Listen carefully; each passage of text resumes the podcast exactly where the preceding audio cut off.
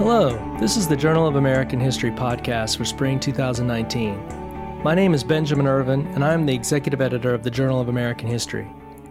On today's episode, we will explore law enforcement, the regulation of sexuality, and race relations in Los Angeles in the mid 20th century. We have a very special guest. Her name is Anne Gray Fischer.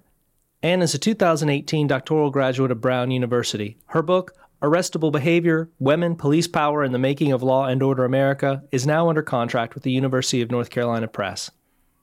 Our readers may know Anne as the assistant editor of the Journal of American History. She is responsible for the solicitation and production of our book reviews, and that's no small task. We publish 600 or more reviews every year. But Anne is also the winner of the 2018 Lewis Pelzer Memorial Award, given annually by the Organization of American Historians to the author of the Best Graduate Student Essay, Anne's Pelzer winning essay, Land of the White Hunter Legal Liberalism and the Racial Politics of Morals Enforcement in Mid Century Los Angeles, appears in the March 2019 issue of the Journal of American History. Welcome, Anne. Hello. Also joining us today as guest host is Max Felker Kantor, visiting assistant professor of history and African American studies at Ball State University. A 2014 doctoral graduate of the University of Southern California, Max has published articles in the Journal of Urban History and the Journal of Civil and Human Rights, among other scholarly and popular outlets. Max himself knows a thing or two about law enforcement and social relations in 20th century California. His book, Policing Los Angeles Race, Resistance, and the Rise of the LAPD, just rolled off the University of North Carolina Press in November 2018. Thank you so much for joining us, Max. Thank you for inviting me to guest host, and I'm really looking forward to our conversation and about your recent article, Land of the White Hunter Legal Liberalism and the Racial Politics of Morals Enforcement in Mid Century Los Angeles. And I wanted to start by just asking you to describe your interest in the subject and what got you interested in thinking about policing in Los Angeles and what you were hoping to accomplish with this article. Well, thank you so much for joining me in this conversation, Max. You know, I was born and raised in Los Angeles, and when I started researching police practices, I knew that the LAPD would be an essential part of that story because of the LAPD's influence in police policy in post war US the thing is, though, that when I went to Los Angeles to conduct research, I really had no idea what to expect. So I was quite surprised when I found how central sexual policing was to mid century LAPD work, how present, how live morals enforcement itself was for police officers, both from the brass, from leadership, on the way down to rank and file police officers. There was a lot of debate happening among Los Angeles urban authorities and police officers about the role of morals enforcement, about the role of police officers in enforcing public order laws like vagrancy, disorderly conduct, and loitering. Great. Well, the question I have from that is maybe to explain a little what do we mean by morals laws? You know, it's in the title of your article. And what do you mean by morals laws? And then we can talk a little bit about your argument about the changes in morals laws and how that reflects changing views of sexuality and criminality in the 1950s. So, there's a lot of different ways to talk about morals enforcement. It's a very capacious category. One of the ways to think about morals enforcement is by the, the nature of statistics that the LAPD was collecting in this period, particularly for FBI record keeping. And the LAPD itself was becoming very statistics minded particularly in the post war moment and under the leadership of Bill Parker, who I'm sure we'll talk about in a minute. So, a lot of these statistics were broken into two categories part one crimes, which were typically the larger order, more violent crimes like murder, right, homicide, or part two crimes, which were lower order misdemeanors, which generally fell under the category of either petty crimes against the person, like larceny, or the category of crimes against public order. These were typically gender specific. So, in this mid century moment, the crimes against public order that police were most concerned about for men would perhaps be gambling, right? Gambling was one of the most frequently charged public order offenses for men, gambling and perhaps drunkenness. But women were disproportionate targets of other public order crimes such as loitering, vagrancy when it was still constitutional, and disorderly conduct. So, when I talk about morals enforcement, I'm talking about this broad category of overlapping laws that were pinned disproportionately on women for a wide range of behaviors that were thought to be non normative, sexually deviant, which in this mid century moment generally meant a woman who was having sex with a man she was not married to. Great. Well, that's you know a really interesting kind of description of morals laws and how they play out in a kind of gendered fashion. And what that's raised for me though is that you make this kind of argument throughout the piece about not only gender but how gender and race play together in moral law policing in the mid-century. And so how does that work together? Because you say women are targeted for criminality around certain types of behaviors, but it struck me that black and white women were not treated entirely the same in how their behaviors were policed, or at least there was a change happening in this mid century moment. Can you explain that a little bit? Absolutely. So, you know, we have to start at the ground level.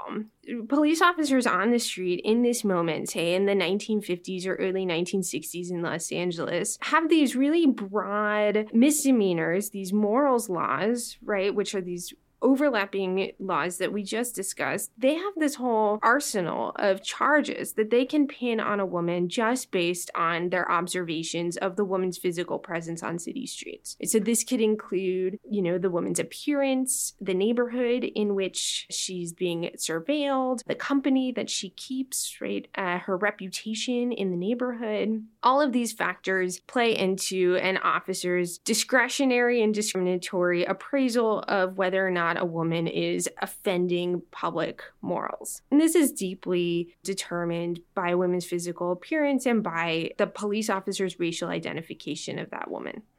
And the thing that I found that I was really not expecting to find when I went into the archives in Los Angeles was that not only for the average police officer on the street, but for urban authorities broadly in Los Angeles, there was a major shift that mm-hmm. took place in this moment from the late 1940s into the early 1960s. There is a major racial shift happening. In what sense? What do you mean there? Yeah. So prior to World War II in Los Angeles, but also in other cities in the US, urban authorities were more concerned about the sexual morality and policing the sexual morality of white women. Uh, and this was because white women were seen as the cornerstone of the white moral order, which rested on patriarchal, segregated homes. Mm-hmm. Right, so white women were sort of the virtue keepers of the white moral order prior to World War II. Their sexual deviation from these norms, or their presumed deviation from the norms of domestic white womanhood, was a real threat to the social order. And so urban authorities, particularly in Los Angeles, but in other cities, saw it as an urgent state requirement, right, to police the presumed sexual practices of white women. This was less the case for black women because there's a large literature on the presumed sexual deviance and the sexual excess of Black womanhood. Of course, these are deeply rooted myths in the history of sexual politics in the US, but they play it out in material ways in police practices. Right? If we think of the ways that white women can only be defined and only have social meaning in contrast to other women, then Black womanhood was the most consistently and thoroughly imagined contrast to white womanhood. So, if white women in this mid century moment were upheld as sort of the virtue keepers of the domestic white social order, right, mm-hmm. this racially segregated patriarchal social order, then if black women were presumed to be deviating from social norms, and that did not disrupt the white social order, right? It, it actually sustained the white social order. So what you see is police practices reflecting this, and urban mm-hmm. authorities mm-hmm. in this pre World War II moment were not as concerned about Black women's presumed sexual practices. And this bears out in the statistics, right? The number of arrests and the rate of arrests for women. But this also bears out in the newspapers and the press and political discourse, right? The police engage in a form of hostile neglect, both in Black neighborhoods and with Black women. And it was white women in this earlier moment who were the primary targets for police intervention, usually with the aim of achieving some kind of moral restoration or more rehabilitation. Okay, great. And you're talking there about a pre World War II moment about the ways police are using their discretion and that kind of authority to police white women, whereas black women's presumed deviance didn't threaten the social order in the same way. And my question then is what starts to happen in the post war period to shift the ideas of morals, law, and, and policing of black women and white women. Does that stay the same? You know, you suggest in the article that that starts to change. Does that change come just from police deciding to use their discretion to police black women in a different way or white women in a different way? Or is that related to morals laws changing as well? What's the transformation that's happening there between both morals law and police discretion changing as we move past World War II? Right. So there's this incredible change that happens in the late 1950s and early 1960s. And it's a convergence of multiple changes happening simultaneously. These changes are urban, they're legal, and they're social political. At the urban level, what we're seeing in Los Angeles is refugees from the South moving to find a home in Los Angeles. So, Los Angeles urban authorities, who are primarily white and Protestant, are reckoning with a growing population of Black residents in the city. And this is okay. compounded by the departure of many white families to the suburbs where they're taking advantage of segregated federal funding for home ownership in the suburbs. And this is a really important moment, too, as you've taught me, Max, that this is really a story about Blackness in this mid century moment and white urban authorities' impulse to contain Blackness in Los Angeles. Because in this moment, Black people actually constitute a larger numerical population than Latinx populations in Los Angeles in this moment. And more than that, there's fewer neighborhoods in which Black people can live in Los Angeles than Latinx residents. So this really becomes a white urban authority preoccupation with what to do about the Black people in Los Angeles. So, this urban migration and the white urban authorities' preoccupation with the increasing blackness of Los Angeles converges with a legal trend toward liberalism mm-hmm. in the late 1950s and early 1960s there's a growing mobilization of civil libertarians and liberal reformist lawyers and judges who say that the law should not be determining morals, right? So, sex between consenting adults should be legal, for example. Oh, okay. Well, Mike, so so the morals policing you were talking about pre-war, there's a response from this kind of civil libertarian group, judges and lawyers, to say we should not be policing or using the law to target those moral deviants anymore. Absolutely.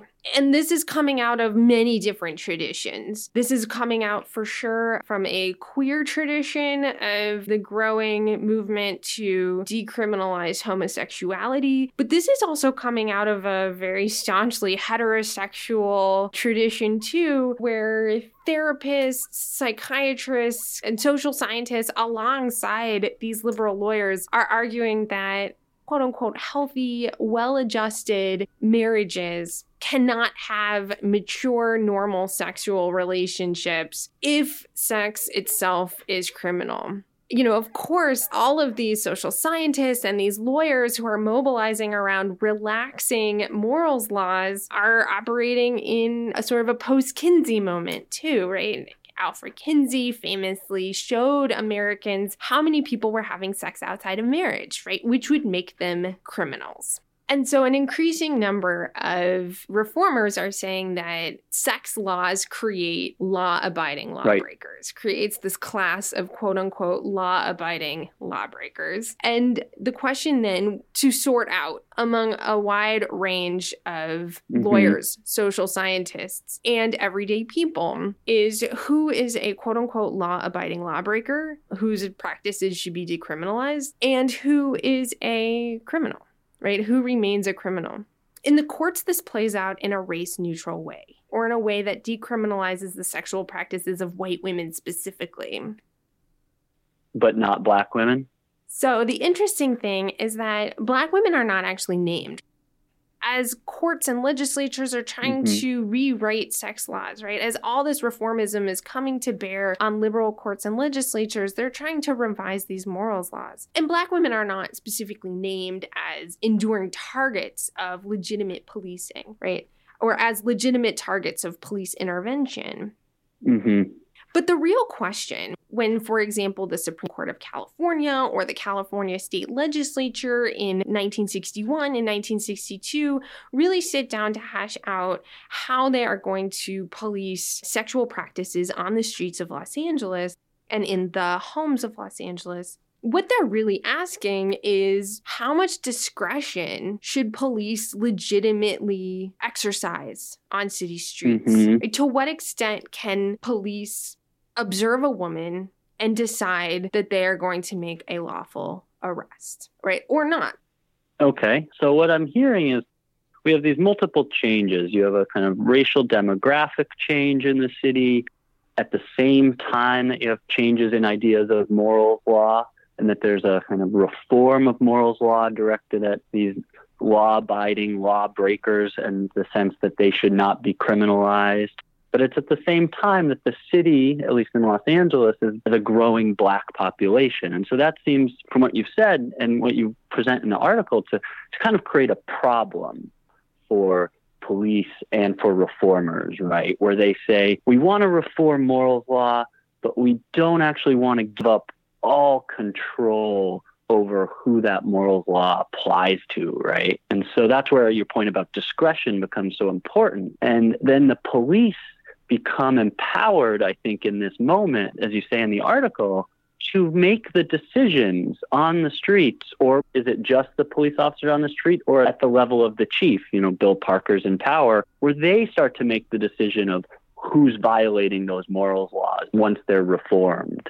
Totally. This is a complete collision of interests, right? On the one hand, you have urban authorities wanting to contain blackness.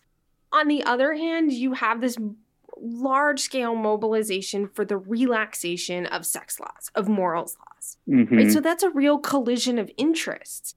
The Los Angeles Police Department leadership down to rank and file, they see these liberalizing morals laws. They see the changes that are being made to morals laws as assaults on their authority, right? Mm-hmm what Bill Parker called a handcuff, right? Handcuffing the police. If the police can no longer observe a woman and make a lawful arrest, as becomes the reality in 1961 and 1962 as these laws are changing. Right? If the mm-hmm. police can no longer simply observe a woman and make a lawful, a legitimate arrest, and that is handcuffing the police, if they can no longer exercise their discretionary authority on city streets with any woman that they identify as sexually suspect, mm-hmm. for police, that is a real constriction of their authority. And this is why studying the ways that women are policed mm-hmm. is really valuable because it makes visible the stakes for police officers to exercise their authority, right? And it makes visible how important police officers' discretion is for them to justify their own power. And it's another reason why studying morals enforcement is so fascinating because this is at the heart of police power, right? Mm-hmm. The power of police officers to enforce broad, vague laws around public order that's crucial to police officers' power on city streets, right? The power of police to define social order and to identify supposed violators of that social order, it's crucial to the enforcement work and the state power that police exercise on everyday streets. Right. So there's this collision, right, between police officers' expression of their power and discretionary authority as these laws are being liberalized. And at the same time, the city really needs to contain urban blackness. So, what you see happening is that as these morals laws are being reformed and relaxed, increasingly police are using their discretion to decriminalize white women's sexual practices. You know, we even have one police officer on record saying, thanks to these liberal reforms, white women are free from police intervention. But even as these laws said that straight sex between people who are not married cannot be illegal, these laws at the same time upheld police officers' discretionary power to target and identify offenders of public morality. Okay. And it was in this way, this race neutral avenue, that enabled police to identify new ways to enforce morals laws in a way that would help them to consolidate their own power. Okay. And how did that play out? Yeah. So that played out by police shifting their priorities and their focus from the policing of white women to the policing of black women. And you can see this is very stark in material terms in rates of arrests and who is arrested. For this period, the LAPD has a pretty good set of statistics. So we can see the racial and gender breakdown of who's being arrested after this 1961 1962 moment, white women's arrests plummet while black women's arrests dramatically increase. Okay. Bill Parker, in this moment, both incentivizes police departments to make as many arrests as they can in black neighborhoods, but he also engages in a rhetorical campaign which links prostitution, particularly in black neighborhoods, with urban disorder and criminality. This is actually a meaningful shift, a meaningful departure from earlier practices.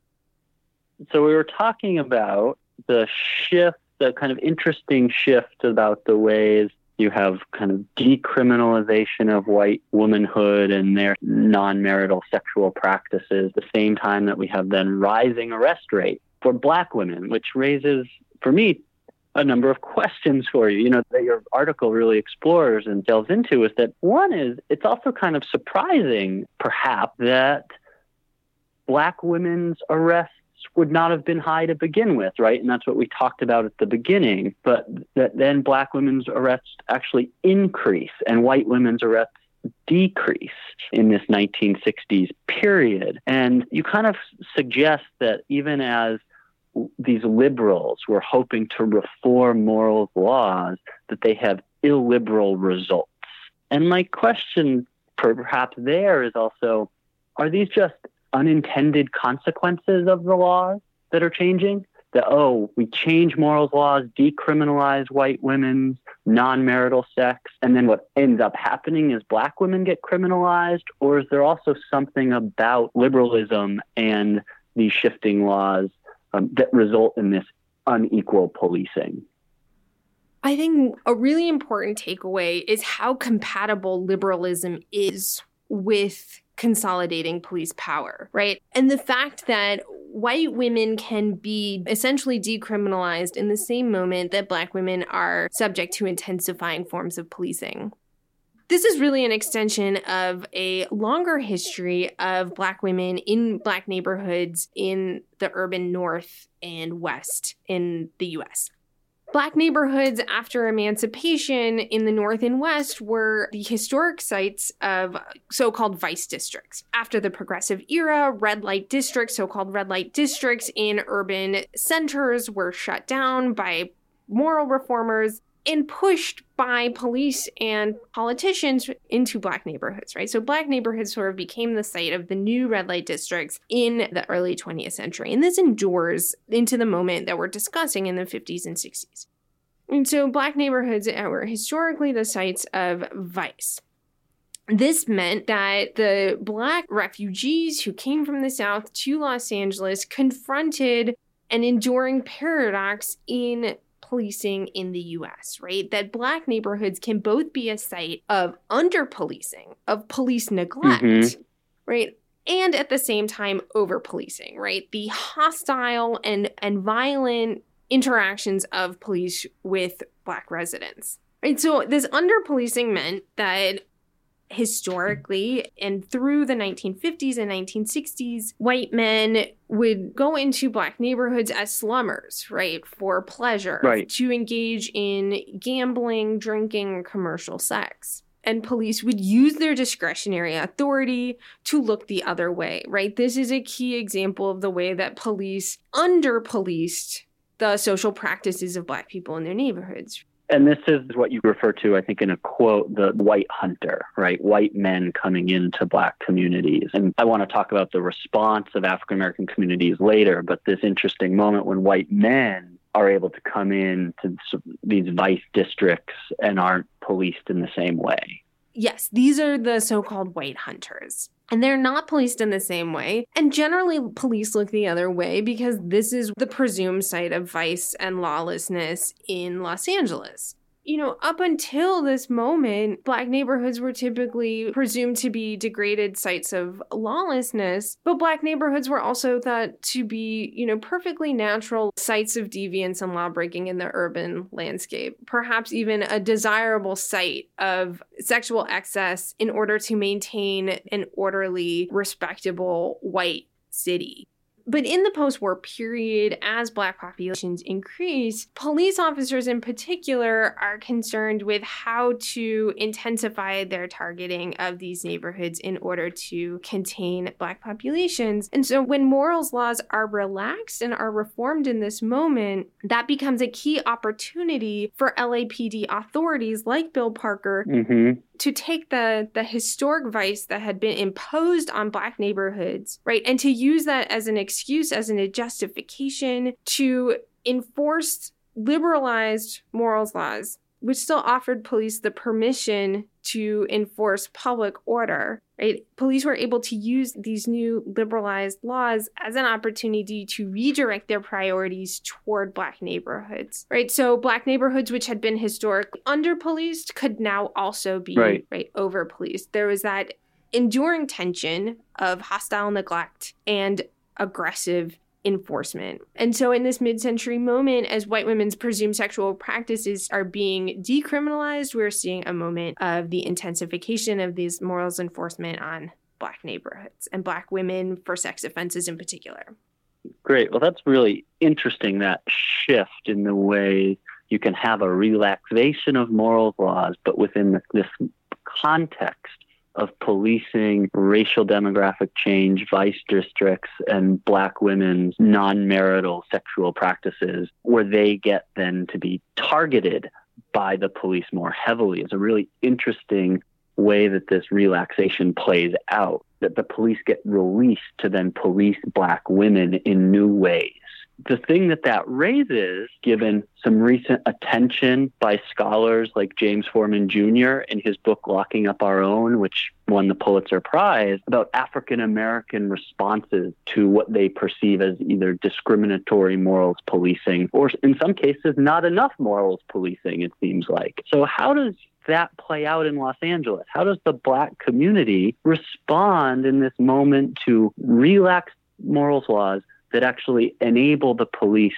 to target their neighborhoods in an even more aggressive fashion after 1961, 1962, when these laws were relaxed and police practices shifted, Black residents certainly recognized that there was a widening disparity, right? There was an increasing inequality in the ways that white and Black women were being policed. So, Black residents certainly noticed that, and the Black press is full of quotes from columnists saying white women are certainly engaging in sexual practices, but they're not being policed policed while Black women are. Mm-hmm.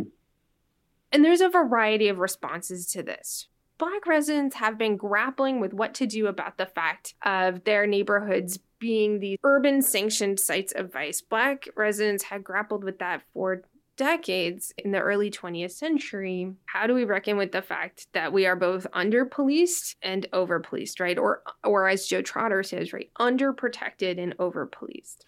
What we see is a range of activisms which are intensifying in this moment of civil rights mobilizations. As you note in reference to the Forman, there are certainly middle class Black residents mm-hmm. who demand greater police attention to vice in their neighborhood. They want police to basically clean it up. And groups mobilize. A group of middle class businessmen and professionals in the late 1950s and early 1960s mobilized, demanding that police enforce laws as strictly as possible against sexually profiled black women in their neighborhoods. And they also agitate successfully for stiffer jail sentences and fines.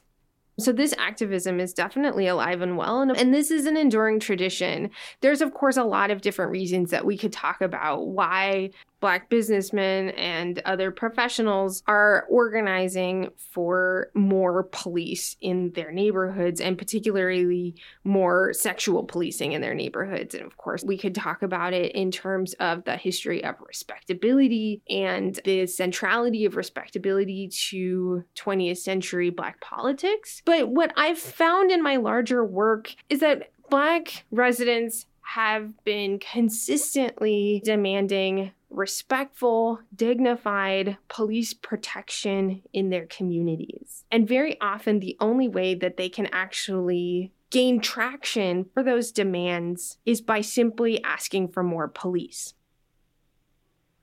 Right. And so that's an interesting kind of moment because you get these groups saying, yes, we'll bring the police into black neighborhoods, police vice in our neighborhoods. And that's one of their only choices, right? And then they get aggressive policing. And so there's that under policing and over policing moment. And what that also, I think, leads to, if we can go in that direction now, is the police ratchet up their targeting of black women but it also leads to discontent with sections of the black community too. And this is where I was so struck by your argument, which is so interesting, that morals policing then also contributes to growing urban unrest, and in particular, the Watts riots. Yes. So I'd mentioned earlier, right, that there's this growing divide between white women and black women in the way that they're policed in this moment black middle class black residents are agitating for increased policing of sexually profiled women in their neighborhood but what we're also seeing is that there are a lot of residents who see that white women's presumed sexual practices are being decriminalized and they really want to know why black women should be harassed and targeted by police. Right. Why are they getting arrested at more rates? Right. Why are more black women getting arrested and white women are getting less arrested? Right.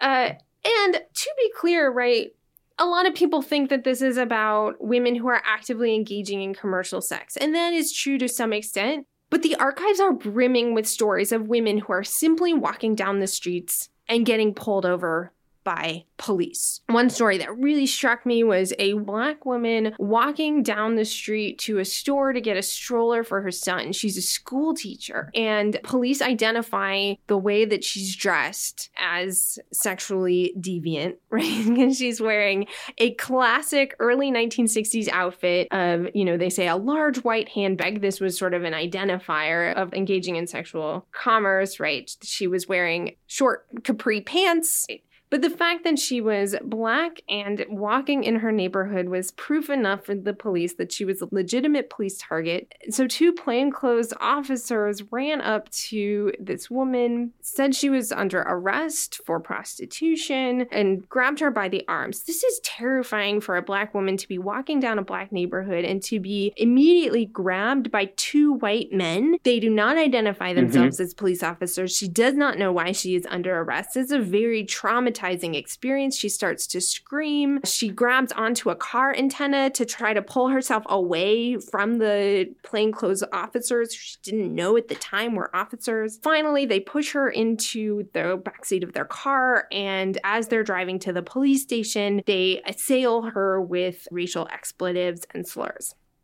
right? So, this is a classic case of Black women simply being sexually profiled for being in their own neighborhood. Right. And it seems to also raise the point that what this increased policing did is it led to the concerns that white men and white police officers could still come into black neighborhoods without repercussion right? And so there's that double move going on where black women are getting arrested, and then these white plainclothes officers who could have just been any white man, right? The so called white hunter, are also engaging in these practices that raises tension, it seems like. Totally. The line between white hunters and white police officers was porous, right? They both exercised the same power to move freely through these spaces.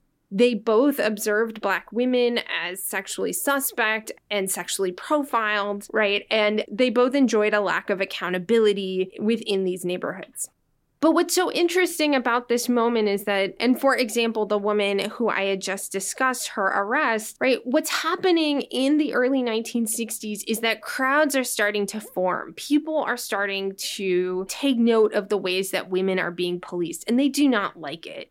Mm. So we have in the archives, there's a number of different episodes where women are being arrested and increasingly crowds are forming to either prevent the arrest of that woman, to holler, make that police officer take his hands off that woman. These are often men, right? So this is not quite a feminist argument against the ways that women are being policed. In some cases, it's quite patriarchal, right? You know, Black men are mobilizing to protect Black women from the police in their neighborhoods. And this is happening more mm-hmm. and more in Los Angeles. And it's happening more and more because the decriminalization of white women is making the criminalization of Black women more visible that's fascinating. That's a, you know a really fascinating way of putting it, and it was really interesting to me to read that argument you make. And it strikes me that these growing crowds and this concern around the arrest of black women, especially vis-a-vis the under arrest, if we call it that, of white women in this same period, mm-hmm. is a real key factor I mean, in in what you say in the article, to the tensions that lead to the Watts riots. Can you talk a little bit there about why that's so important and how that morals policing in black neighborhoods ends up contributing to Watts?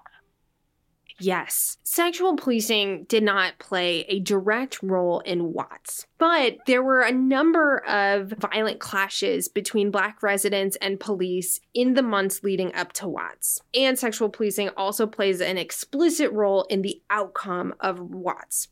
So, first, I'll just talk about the lead up to Watts. Watts was not the first eruption of communal violence in Los Angeles in the early 1960s between Black people and police. There were a number of collisions leading up to that moment. One of the biggest weekends of violence in 1964 takes place on the same weekend a major, highly publicized crackdown on vice in a black neighborhood. And it was coordinated across many different departments, of course, coincided with an election year. And so this weekend in 1964, when there's at least three reported incidents of Black residents resisting arrest or interfering with police arrest, throwing rocks or bottles at police. And so the following Monday, after this weekend of violence, a community organizer gives a press conference at City Hall to talk about what had happened because this was one of the most violent weekends between Black residents and police to date. And in his press statement at City Hall, this community organizer lists morals enforcement and lists the racial inequality of the ways that morals law enforcement is being policed as a key factor in that weekend of violence. Right. So he says, you know, the community knows that vice and gambling and prostitution are participated in by other communities which are not being policed. So the black community responds you know, with anger and frustration when police come and crack down in black neighborhoods. So that's a really interesting story about the ways a black community member is voicing that disproportionate and unequal morals policing is part of a real community grievance. And so I know you mentioned that even though Watts itself is not sparked by an incident of morals policing that we really can't understand the discontent in the community in 1965 when Watts erupts in communal violence without understanding this history of discriminatory morals policing. Is that correct? And I'd like to hear your thoughts on that.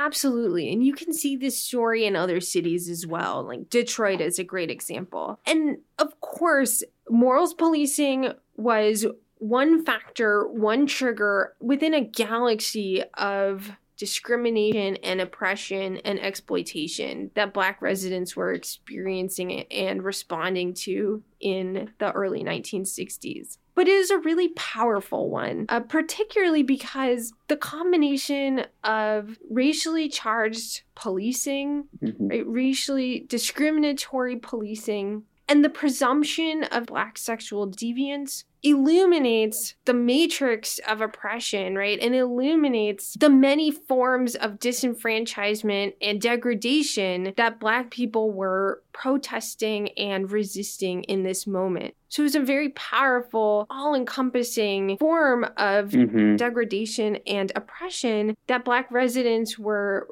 refusing to legitimize. And by resisting police intervention, Black residents were saying that the ways that our community is policed is not legitimate. And it's purely hypocritical, right? When white women are not being policed in the same way. Right. And so there's that kind of moment, why it's so important to look at, as you say in your article, at morals policing around black women and the and the non policing of white women, and that it's this really important context to the Watts riots and communal violence. And then you also start to suggest that even though you have the Watts moment, morals policing doesn't go away after it either. Oh no. After Watts, urban authorities double down on the aggressive morals policing that had triggered this urban communal violence in the first place. And you see them actually invoking Watts to talk about why we have the DA, the Los Angeles District Attorney, saying that the Watts riots supply the proof that Los Angeles needs aggressive morals law enforcement. This is a really important turning point where urban authorities start to connect violence and the prevention of violence with intensified morals policing. The logic that aggressively enforcing low level misdemeanors is an important way to contain violence and to prevent larger order crimes. Of course, this sounds to me like broken windows policing. Mm-hmm. And police authorities are slowly working their way toward that logic of course they have to go through the the carnival of the 1970s to get to broken windows policing but here we can see the earliest glimmering of this logic that aggressively enforcing public order misdemeanors is an important way to contain violence within black neighborhoods and later you know within historically white downtown districts as well Great. Well, that's that's fascinating in that kind of lead up that you the argument you make in that morals policing serves many ways as a, a deep historical foundation for broken windows policing. And so that's the kind of I mean one takeaway from the article that I really came away with. So this is a fascinating article. And what I'd like to conclude with is to just ask you a little bit about where you see this work fitting in with this growing literature on policing and the concern with mass incarceration and what you think you're you know, by focusing on race and gender and in this case morals policing what that adds to our understanding of policing in this era.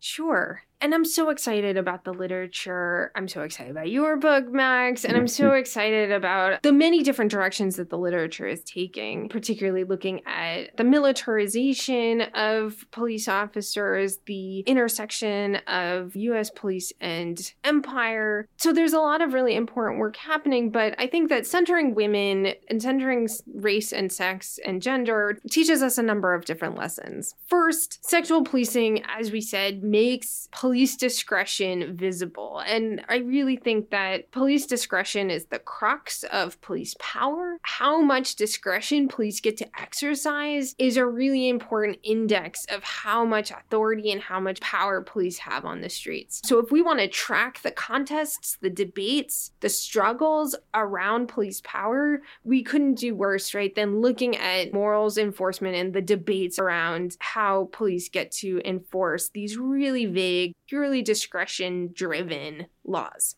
Mm-hmm. Another really important point is the continuum between police discretion and police violence.